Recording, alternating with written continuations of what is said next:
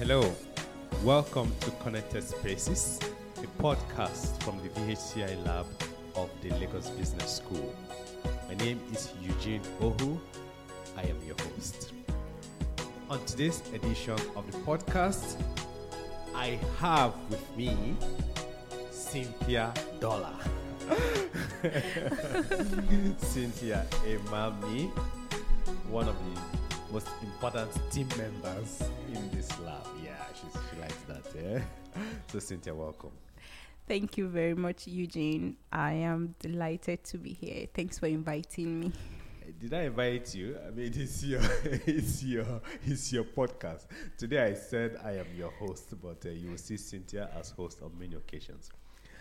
Actually, um, I'm not supposed to be the one talking a lot, but I'm very excited to have Cynthia on today's show because if there is any person who is really excited about VRO, it's Cynthia.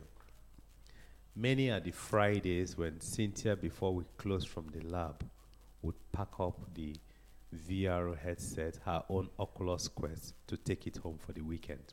But anyway, that's enough of an introduction. Tell us yourself. I mean, how did you get into this whole VR business? Okay, so um, my first VR experience was with, was with my younger sister in Warri.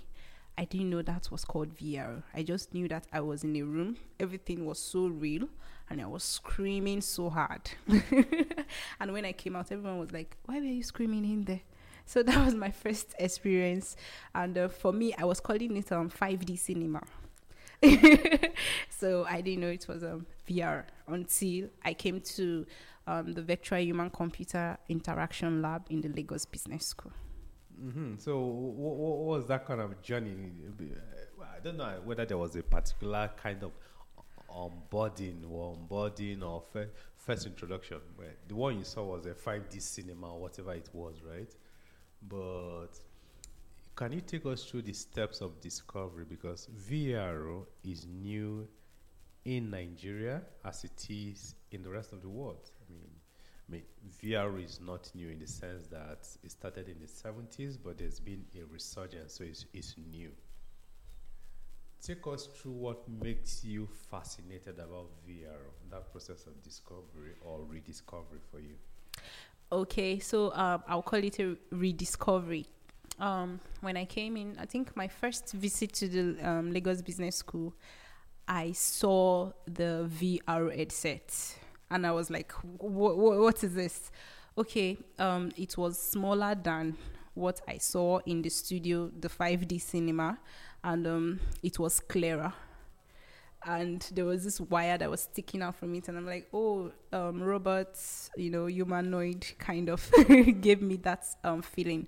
But putting on the headset and uh, playing beat saber for the first time i got to see okay it's it, this is not something that is is um, scary. It's supposed to have scary experiences.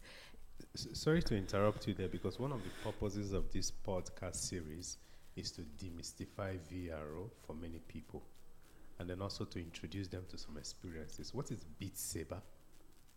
Okay, so um, Beat Saber is a cool virtual reality game where you have a saber. If you have seen Star Wars, yeah, the saber in Star Wars, you use it and cut across boxes from different directions. Now, the the great thing about Beat Saber is that every strike you make, you are making a beat. So you could be hitting you're making. Actually, see, I, have seen you many times playing yeah. Beat Saber and dancing. Eh? Exactly. and then you, why, why doing this? You also um, have to make sure that walls and obstacles don't get to you. So you have to dodge from these obstacles. So you are enjoying yourself, yet you still have to be in control to make sure that uh, nothing touches you there. You are still okay, and you can cut other boxes.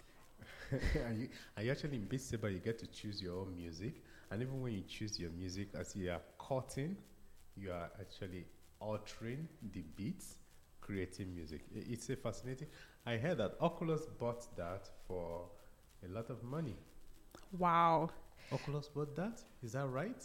I have to check that. I have to check. I'll that. definitely check that. check that. What I what, what I'm sure. I was going to say Facebook bought that. Okay. Oculus. okay. All right. So, So you're saying it was not only for enjoyment? Yes. So I found that oh, this is not only for enjoyment. I can actually we can actually use this to learn. And um, when I got acquainted with our project here in the Virtual Human Computer Interaction Lab, I saw that oh, we are using VRO for good, and this is great. Why? When you are in the headset, you feel like everything you are seeing is real. All your senses tell you this environment you are in is real. This experience you are having is real. So it's kind of even difficult for you to hide your behavior.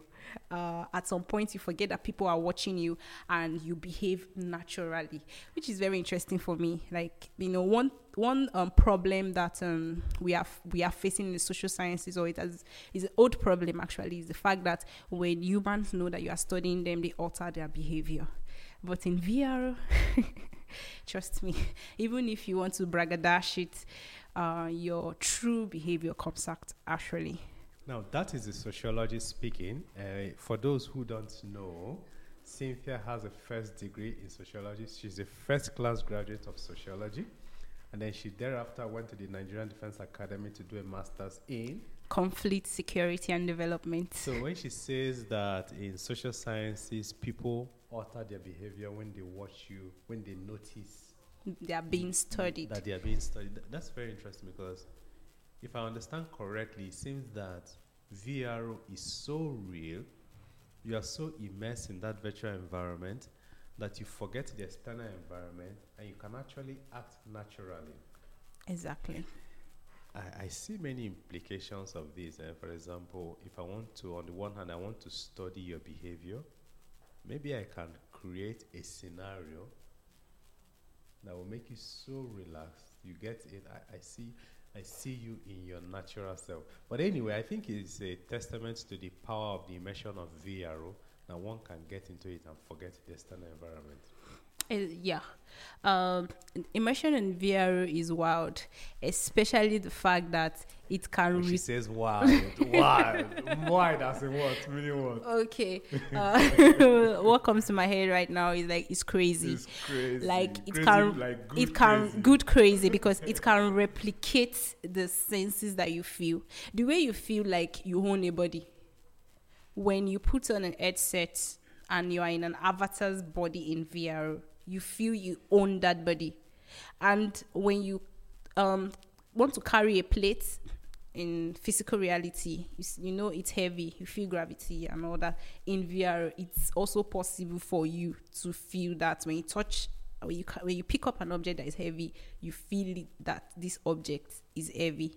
And um, one one something that has made that possible is a sense of embodiment in VR, and in fact, I to me I feel like these people that made that um, created this or invented this or brought out these theories, they are genius because how do you recreate human reality and put it in a virtual world and you still feel like oh you are still in the physical world I mean, some people talk about in an earlier episode, some people talk about uh, deceiving the senses.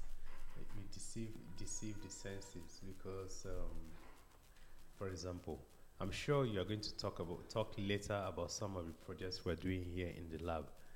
Um, Cynthia was talking about embody. One of the things we do to try to make people embody, E M B O D Y, here in the lab we differentiate it from uh, observe, where embody is you are taking the body of an avatar. For example, in VRO, it is true that the sensors in VRO can only capture the hand motion because you are holding a controller and the head motion because in the headset there are cameras, right? Yeah. And then there are room sensors. yeah But then you can be given a body so that you see your leg. So one of the things we do is use a mirror, for instance. exactly use a mirror to show you your clothes, show you your hands, show you your body, and then you can even um, program in such a way that your own picture can appear as the face of the avatar. At the end, tricking the senses to give you the sense that it is really me here. And imagine the power of this. Imagine it, it's great really because you know um one of the fears people have about um, communication technologies like the phone and all that is the fact that it uh, it makes you isolated, like you isolate yourself from people. But um, with VR, um, social isolation, I don't think is social because you can connect with others. You would see their face, like Eugene said. You can like I'm a very beautiful girl, and um, Even if she says so herself. and um, I when you put on the headset and we meet in a virtual reality app like Spatial, for instance, where people hang out, I would use my face, the texture of my face, so you see me instead of seeing a cartoonic character of me. You see my actual face. So um, imagine that I have um, somebody I'm supposed to do business with in Japan. I've never met the person and then we have to discuss or have a negotiation deal. I, I just imagine how negotiation would be actually seeing the person's face, the person's facial expression. This is something that phones and you know other communication technology can really not do for you. I, I, you- Cynthia, you see what we're doing here? In a very short time, we are trying to delve into the different aspects of applications of VR. Unless any listener thinks that um, we are just dreaming, these are all things that Cynthia has done. She's talked Sure. about spatial, for example, and then I also, um, I mean, if we start reviewing all the VR applications you've encountered, you know, there was there were there were some you went into, and then people were talking to you. exactly. Population one. she was playing Population One, and then someone came to her. face. They said, "Oops, this person is real. Yeah. And then she has also conducted study where she has brought people together in VR. I think we have done a good stage setting for now. hmm? Yeah. Some parting words before we leave for now, and then we'll continue this conversation. Um, if I don't know, I, I can't actually talk about VR enough. It's not just this is not a fascination at oh, this is something new. She's just excited about it. I to me, this technology, I ask this technology all the time, where have you been all our life? Imagine conflict resolution, you know. Wow. Imagine how interaction would have changed. There are people who have um stereotype about people that they've never met. You won't blame them; they've never experienced that thing. But VR can make you experience this, see this. Like my um over seventy year old mother went to space this morning through VR. Over 70, Yes, she is. looks 20 years younger. And she was telling me, Oh, we have over 100 million stars. I said, Yes, mommy. Whenever you look up there, that is what you see. So imagine teaching children geography, which is so abstract, using VR. It would be more interesting. Imagine teaching them government, you know, using VR. It would be very interesting, relatable. And all that. I, I don't know. I could keep going on and on and on if we don't stop here, Eugene. I think we should stop here, but are you as excited as I am? Well, that was Connected Spaces, the podcast of the VHCI Lab of the Lagos Business School. Don't go far, we are still here. Thank you, Cynthia. Thank you very much, Eugene, for inviting me. I insist you invited me. All right, bye everyone. See you soon.